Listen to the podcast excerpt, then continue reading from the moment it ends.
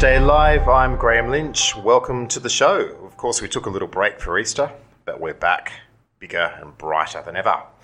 Uh, we've got a uh, very interesting interview in today's show with the CEO of Queensland operator OneCode, Matt Shearing, um, talking all about what they're doing with a games hub up in Guam and what it all means and, and what the opportunity is for it. We'll also be speaking to Rowan Pearce later on in the show about Telstra in the federal court over the way some of its licensees have treated Indigenous customers, and also the, the end of the affair uh, with NBN and RSPs formally ending their cooperative arrangements in regards to COVID 19. But first up, we have the chief editor of Comms Day, Simon Dux. Hello, Simon. Hi there, Graham. Managed to survive Easter? Indeed, I did, but I, I still have a lot of chocolate to eat, and I'm not sure I'm going to survive that. That's a good problem to have, to be honest. Yeah. We've got a you, you, had a couple of really interesting stories over the past few days in Comms Day. Uh, the first one was in um, the uh, Wednesday edition of Comms Day regarding a very big public safety mobile broadband trial being conducted by the New South Wales Telco Authority, um, and they've signed up a couple of operators to help them out with it. That's right, Graham. Uh, this was the long-awaited, uh, uh, is the term that we were using. Uh, I think a few people uh, have been uh, waiting for this one as long as Godot. it's been a long time coming, essentially.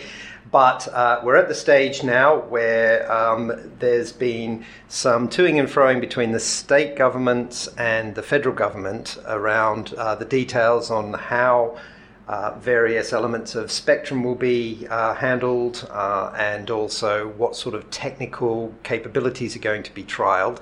And uh, essentially, at the end of last year, the federal government, after going through the whole bushfire season, dealing with the COVID uh, pandemic, had decided that it's time to get this public safety mobile broadband uh, kicking on, uh, and uh, part of that, and a key part of that, was the proof of concept trial.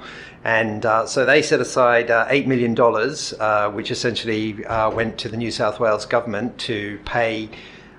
for this trial, essentially, and um, so the New South Wales Telco Authority, which is managing the state's interaction with the federal government and on behalf of the states running this trial, essentially, and uh, they've signed up with TPG Telecom as the lead uh, mobile operator and Optus, plus also uh, using uh, tech from Nokia. And uh, they're going to actually be uh, trialing um, very soon, in fact. TPG told us that they're going to be doing all sorts of elements around active RAN sharing, on their specific sites. They're going to be uh, using their uh, network for inbound roaming of devices across all associated spectrum bands as well. So it's quite an integral trial. And if you can imagine that the public sector uh, has been using, or the emergency services have been using uh, a land mobile radio, and this is essentially to help them move to the next step. Now, there's some uh, discussion around whether or not this is the correct way to go to have a discrete network. Uh, a, we still don't have the spectrum sorted out for it. Uh, but B, there is an argument, and we're hearing it more um, both from the mobile operators uh, and also from the Land Mobile Radio Association, which is ARCIA. Uh, I won't spell that one out. And uh, the uh, key thing that they're actually saying is the fact that, well, you know, we've got a lot of this uh, licensed spectrum uh, that the mobile operators are using. Wouldn't it be better to be actually using this uh, and reusing this for this uh, dedicated broadband network using uh, the existing technologies that are developing around 4G and moving into 5G? Uh, and then use uh, the radios for uh, dedicated incidents and uh, they uh, pointed out to us actually that this was apparently done, um, I think it was Cyclone Tracy, where uh, the government immediately uh, released uh, some UHF spectrum to allow a lot of local communication. So it was all about how to manage in that situation, but using the best technology choice to actually do that. And uh, there, we have seen a couple of proof of concepts of this uh, sort of technology uh, work in uh, the US, so we know it does work. But I think there's a little bit of a feeling that uh, we want to get on and get the emergency services to actually get these networks rolling out. But uh, anyway, the New South Wales Telco Authority uh, acting managing director Christy Clark said that the proof of concept is going to run from May 2021 until July 2022. So you know we should get some answers coming off the back of that. So it's going to be really interesting to keep an eye on. Okay, well, still in New South Wales, um, the New South Wales government released some planning protocols uh, last week, uh, which um, they, they, did it quite sort of uh, subtly and modestly, but it, it seems it's going to have quite a big impact on, on planning and property development across the state.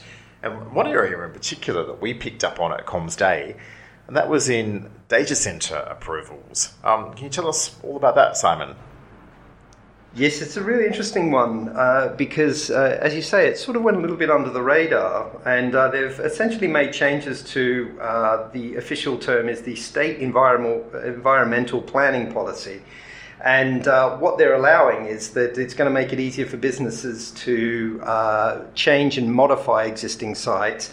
And that also includes data centres across Sydney and the rest of the state as well, because the um, minister, uh, Rob Stokes, uh, actually turned and said that data centers are going to be one of the key priority areas.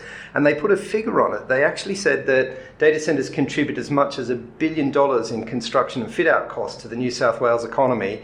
And also end up forming uh, critical IT infrastructure for the state as well. So it's going to be very interesting. It fits in with what we heard uh, the commercial property giant uh, CBRE, who suggested that in the next three years, Sydney's going to add another 499 megawatts of data center capacity across uh, the uh, across Sydney, I should say. And uh, so you can see that this is really going to help spur uh, a lot of the uh, planning applications to accelerate a little bit. Uh, apparently, the government said it had seen a rise in the number of data center development applications using the regional development or state significant development pathways, which becomes quite lengthy and expensive. And this is going to help uh, remove some of those barriers and make the whole uh, process a lot easier. Now, this was welcomed by uh, Equinix Australia Managing Director Guy Danskin, who uh, told us that as far as they were concerned, it's really giving a greater flexibility and uh, allowing their decisions about, about what they're going to do with their future investment. And that's a key one because the fact that we know that Equinix is poised to do an xScale uh, data center, which is their big uh, centers they're building around the world targeting hyperscalers. And Sydney is definitely on the plans for that. So this should be a real boost to some of that planning. Uh, and also, if we look at the regions, uh, leading edge data centers who are rolling out at least 15 other data centers across uh, regional New South Wales and uh, some other states as well, have also turned and suggested that it's going to make it a lot easier for them to invest and create digital infrastructure right across regional New South Wales. Now, the government pointed out that a lot of data centers don't really have huge staff, they don't really have huge truck rolls, so on that side of things, you know, they're not necessarily going to make a big impact on uh, their surrounding environments. But obviously, uh, with their uh, generators and uh, batteries, they are also got to have some potential on the pollution side of that. And so the government has said that they've uh, commissioned two independent studies to look into that to make sure that those particular elements of any data center build are well controlled and managed.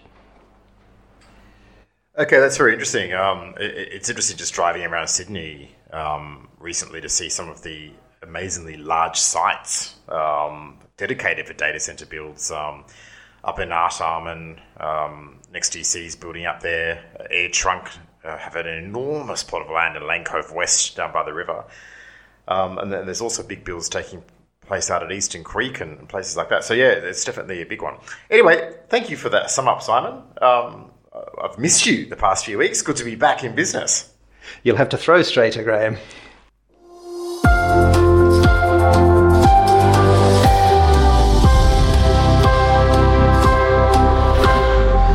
You're listening to Comms Day Live, and uh, I'm speaking with a very, very interesting fellow, Matt Shearing, who's the CEO of OneCode. who um, are a new operator from Queensland. They're doing some really, really interesting things globally, not, not just in Queensland. Welcome to the show, Matt. Yeah, thanks, Graham. Great to be here. Okay, now, Matt, you got my attention recently with um, some press releases you put out regarding a very ambitious thing you're doing in Guam in the Western Pacific. And that's a, a, a gaming hub. So, you, can you explain more about what this is and what market you're trying to address? Yeah, so the uh, the Guam Gaming Hub is really about solving the, uh, the, the the connectivity probably in Asia Pacific. So at the moment, particularly in uh, in gaming, uh, there is a there's a hyper regionalization right now. So most players in gaming across basically all the multiplayer games play within their own region, generally in, in their nearest city or in their nearest large city in their country. And that's about it. It's very hard for players to jump outside of that regionalization because most of the servers are very local and people are always wanting to play local. Now, that's great for the very, very major games um, and for players that don't really want to move outside the bounds of their gaming, you know, local gaming communities. But what it's not great for is uh, the wider gaming community within Asia Pacific. It's not great for a lot of the smaller publishers, and it's definitely not great for esports, which is a which is a booming industry at the moment, and a lot of people looking to move into it. Um, so this hyper regionalization problem, I'll, I'll, give you an example, right? So I'm I'm a gamer on the on the Australia's east coast right now, um, and I want to play.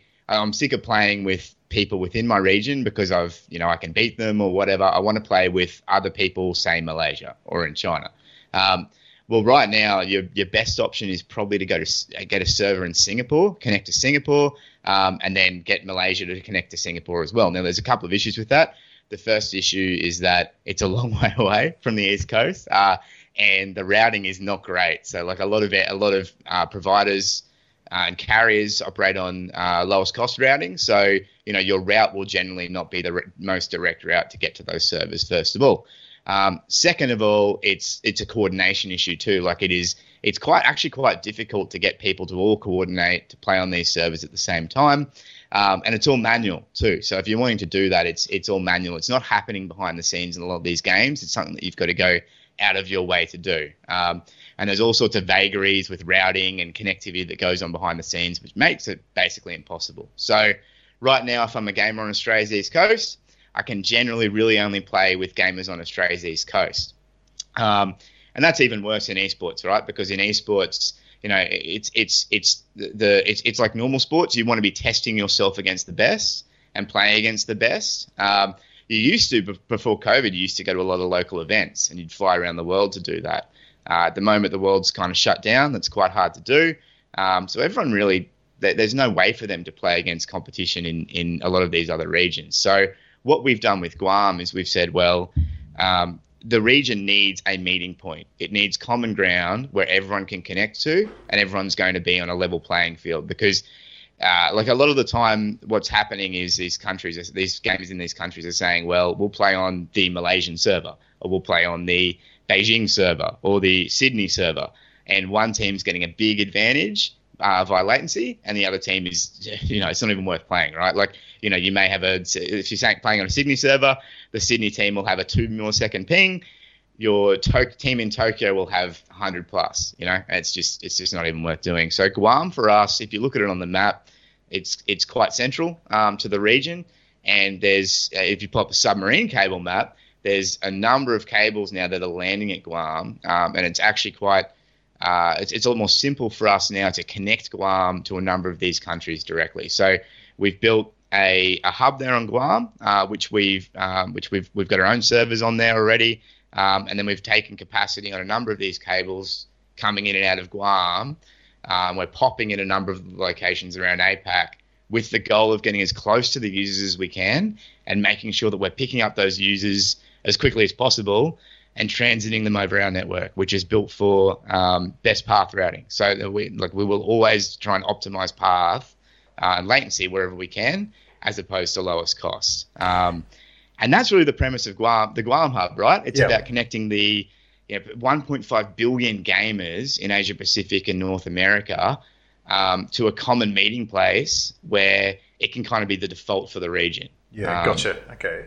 Okay, I can I can vouch for the problem you're solving here. I have a male relative in Thailand who is kicked off a Minecraft team that were largely in Singapore because he was slowing the side down. So there you yeah. go. but, uh, but, so who who are the actual customers for this? Is it telcos? Is it game developers? Like who actually um, can take advantage of this to speed up the latency? Yeah.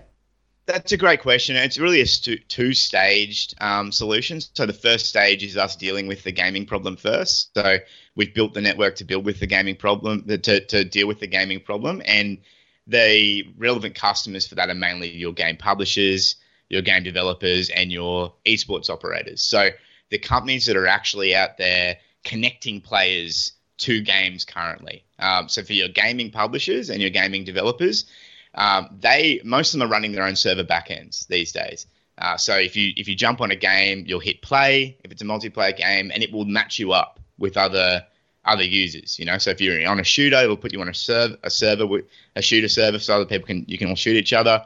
If it's a, a battle royale or an MMO, um, they'll put you on these larger worlds, right? Um, and these worlds can be anywhere from 50 to 50,000 people. You know, like some, some of them are huge.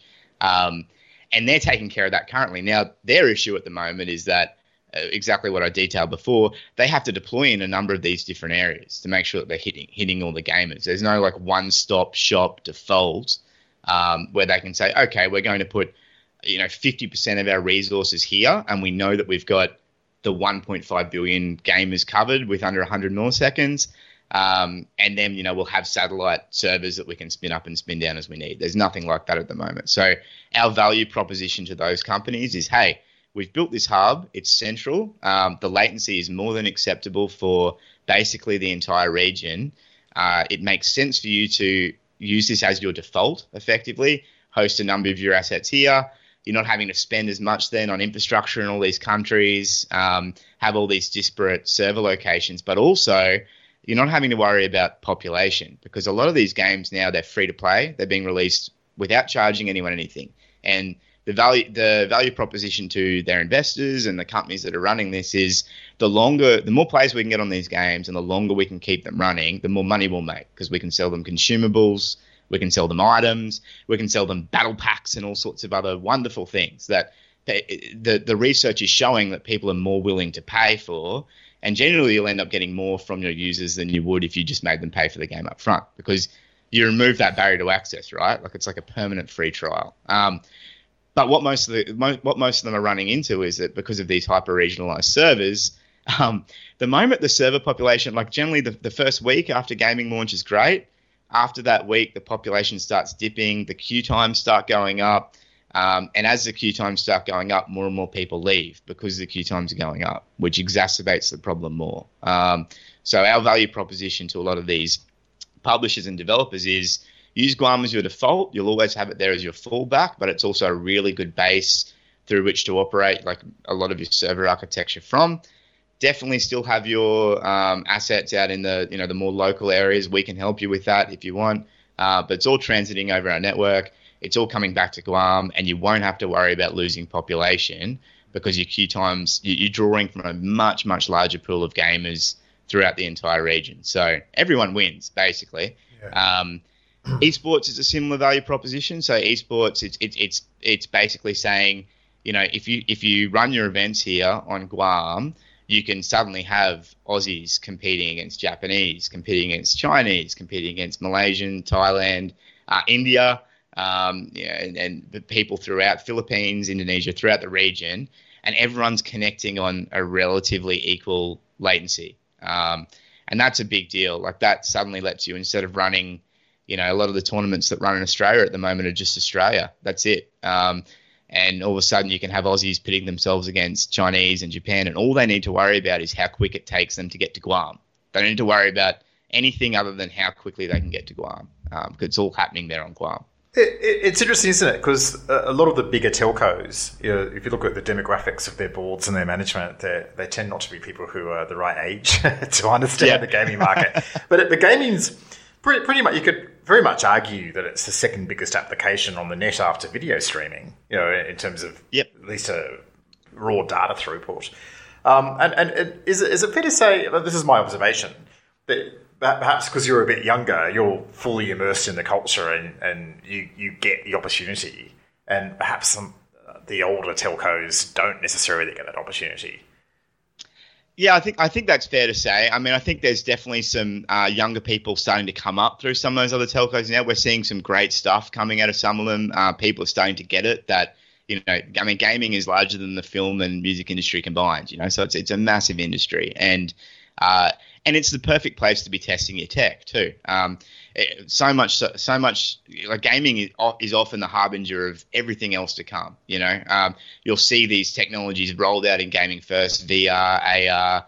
Um, there's all sorts of other ones that get rolled out all the time, um, and then they'll kind of have their business applications after that. Um, and you know we're, we're taking a similar approach right like we we see the need for gaming and we want to solve that need we want to make sure people are served and we've all got gaming backgrounds ourselves like i mean i everyone in our organization are gamers so it's it, it works well um, but a lot of the decision makers at a lot of these other companies now and other enterprises um, that aren't necessarily gaming themselves but use all the same telecommunications infrastructure that we're building and that that, that gamers use they're all gamers as well. I mean, uh, most most people under forty are gamers, um, and they're they're now moving into positions where they're making decisions. And and for us, I think like you know the, the, the to to circle back to the question, like I think yes, that does make a difference, but it also means that.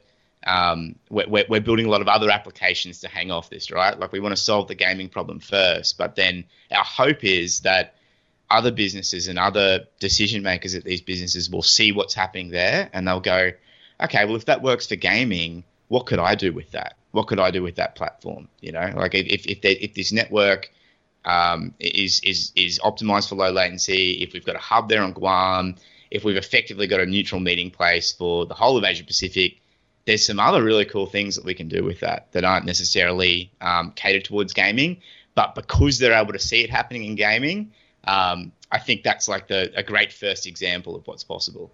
And it's it's also interesting the conversation about what constitutes a quality network seems to be moving on now from megabits to milliseconds.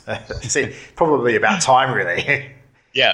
yeah. Yeah. Okay. Yeah. No, you're right. I mean, yeah. because because there's there's a glut of megabits out there now. Yeah, I know. We've know, got like... we've got the bandwidth problem sorted, but we don't have the latency problem sorted, and it's particularly apparent in Australia because yeah. we're so far from Singapore and Hong Kong and all the natural hubs.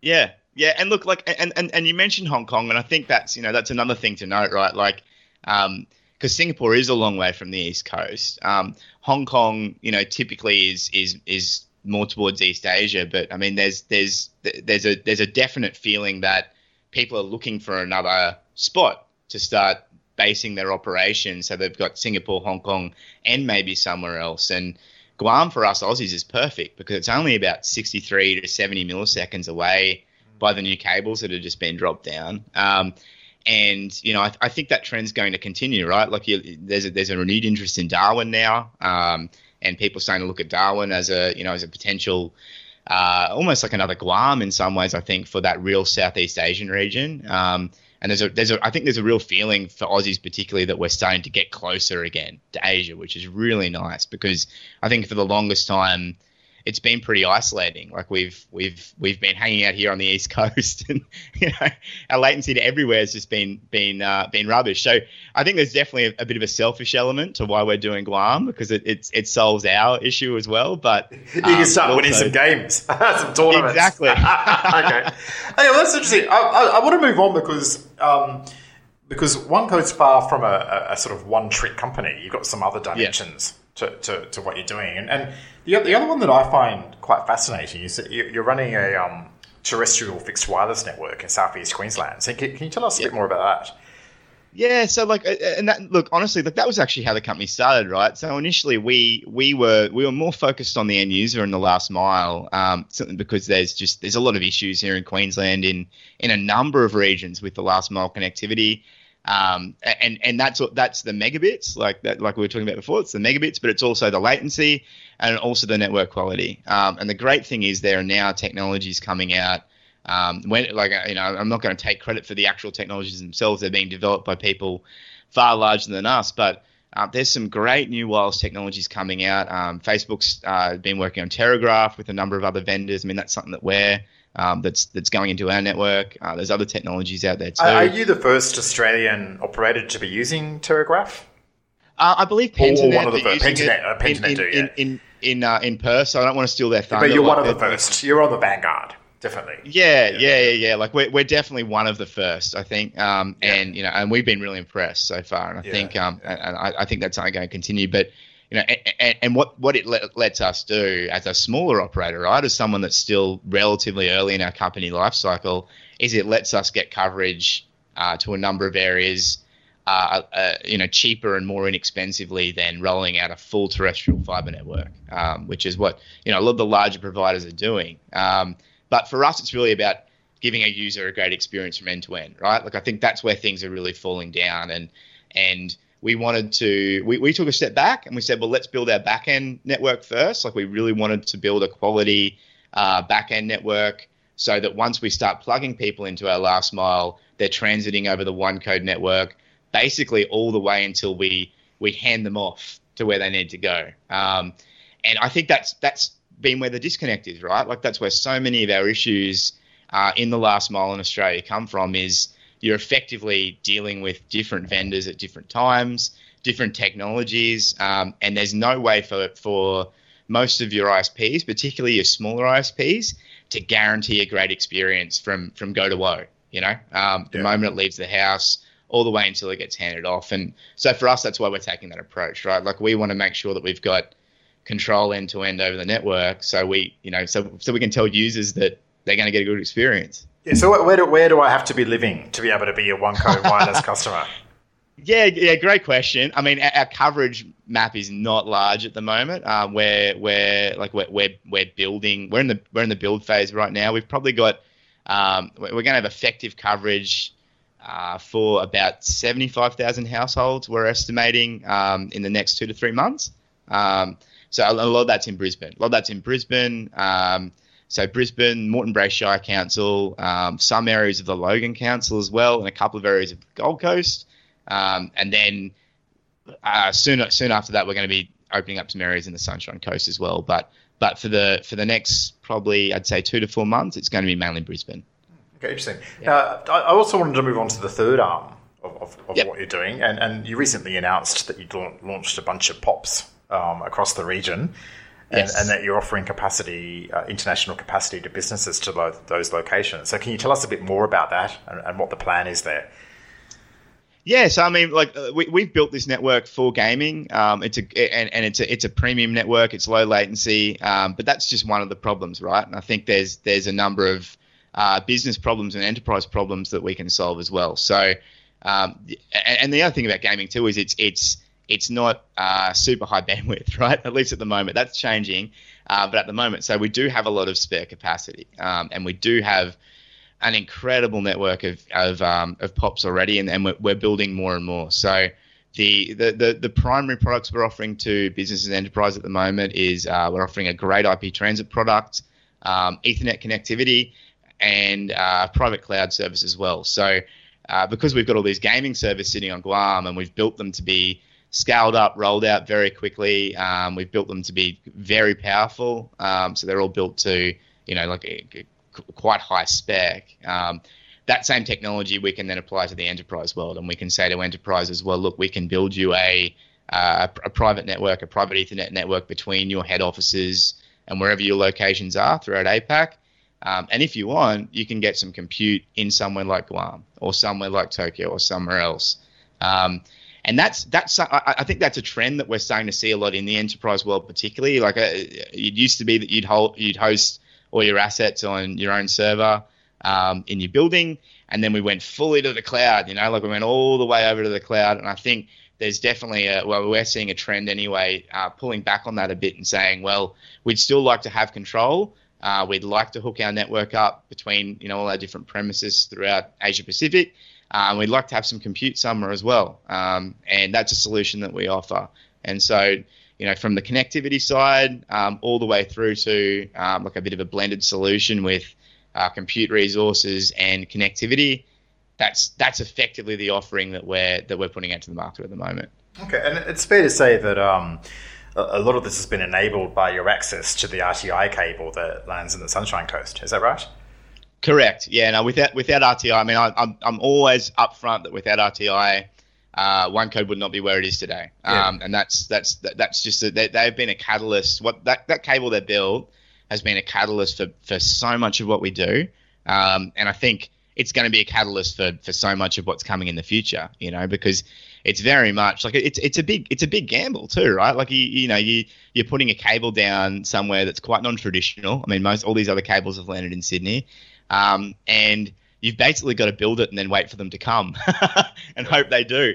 Um, and uh, yeah, that's it's it's made a massive difference for us. I mean, I think it's going to make a massive difference for Queensland. We've got about five million people in this little pocket here of southeast Queensland, and until now, all of our traffic's had to route through Sydney um, and generally go out then to the to, to the US. But uh, this just it, it changes the game. It, it makes it so that we can hook correct directly to Asia um, through Guam, and then we've built our network off that. So we've got pops in uh, Tokyo, Hong Kong, and LA at the moment, uh, with Guam as well, uh, plus a, a number of pops in Australia. Um, but we're, we're, we're now moving towards popping in Singapore, Philippines, uh, Chennai in the not too distant, and uh, a couple of other areas around uh, Asia as well. So the the goal is to leverage that connectivity that RTI has built, plus leverage um, a number of the other cables that are in the area, and get as close to all of these pockets of population throughout Asia as we possibly can,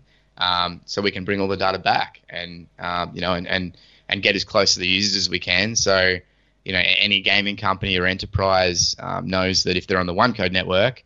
Uh, they're probably going to the, the, the people accessing them uh, and connecting to them are probably going to have a good experience. Okay, well, you, you've got a tremendous ambition, and thank you very much for sharing your story with us today, Matt. No, no worries at all, Graham. Really, really appreciate it.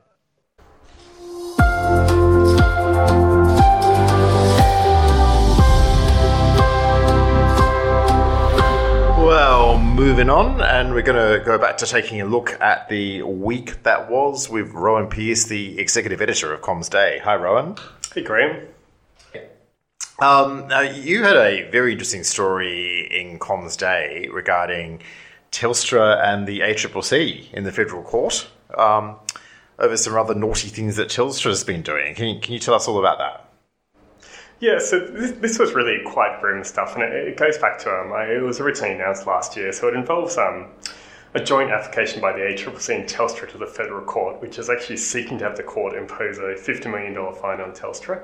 So the, the case was finally heard last week, but obviously it was like brought last year, and it kind of it relates to not not Telstra's uh, own conduct so much as like the conduct of like five Telstra licensed stores across WA, the NT, and South Australia. So. Um, you know, Telstra didn't run them, but it's accepted responsibility for the conduct, which basically involves some really kind of gross predatory sales tactics that affected um, Indigenous consumers in communities where you know Telstra is often the only kind of mobile network. So, you know, it was things like pe- people were being sold contracts that they weren't explained to them, and you know, people, including people who have English as a second or third language, or you know, people weren't aware of the kind of impact that excess data charges could have on them. And so, really, it was this kind of group of sales staff pushing these services on kind of vulnerable and not very wealthy consumers. Um, and really ripping them off essentially. So it was great for people's sales targets, but terrible for the people affected. So people built up huge debts, obviously very stressful for a lot of them. You heard like, you know, the court heard stories of people worried about they were going to be thrown in jail because of their debt for their mobile service and that kind of thing. So really, really quite awful stuff. So you should note that obviously Telstra, you know, like, like I said, it was Telstra licensed stores, but Telstra has still taken responsibility for a joint application with the ACCC for this fine to be imposed. And obviously, since this has happened, Telstra has actually said that it's bringing all its retail operations back in house. Um, so yeah, I mean, and, and you know, Telstra's been very clear that this you know doesn't want this to happen again. But it is like just hearing this laid out in court, it was it was very grim stuff. I thought. Indeed. Um, now, mo- moving on, um, NBN and its RSPs, of course, last year uh, entered into an un- unprecedented uh, scheme of cooperation over the COVID 19 pandemic, basically to share notes and, and um, come up with mitigating actions designed to Im- improve the experiences of consumers in tough times. That's all come to an end. Why is that, Rowan? Yeah, well, this actually, I guess this is more on a more positive note. Um, this, this is really the kind of you know the, the special working group convened by NBN and the uh, the biggest RSPs um, to deal with the kind of impact of COVID on networks. So what happened was the, the authorization came in last year. It's just expired last week. So kind of um, you know obviously we're still in the middle of a pandemic, but it kind of draws a line under this period really where you saw you know this this um, like you said, unprecedented cooperation between NBN Co and RSPs that are normally kind of competitors to, just to make sure that people actually remain connected during COVID while everyone's having to, stuck doing Zoom drinks and remote working and all that kind of thing. So, you know, during its existence, the group made decisions around, for example, requesting video conferencing providers, like limit the bandwidth, video streaming providers. Obviously, there was a big one with Netflix usage just kind of soaring during the pandemic. So I, I think it's one of those things where it's like, it's kind of, um, it's actually like the, the telco sector as a whole came out looking pretty good from COVID, I think, really, given that, you know, Australians essentially like smashed previous fixed line broadband consumption records. So I think um, it's useful, that kind of expiry, that authorization is a good point to kind of reflect on that in some ways.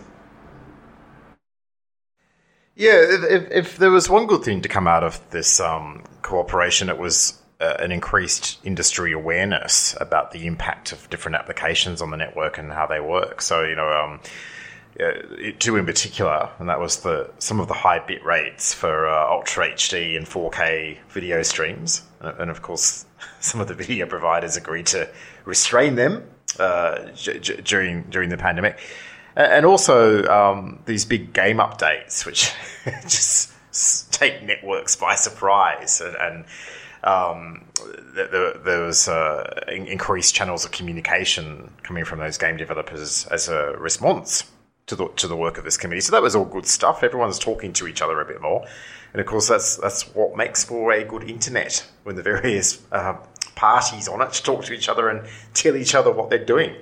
Anyway, on that note, Rowan, thank you very much for joining us today. Cheers.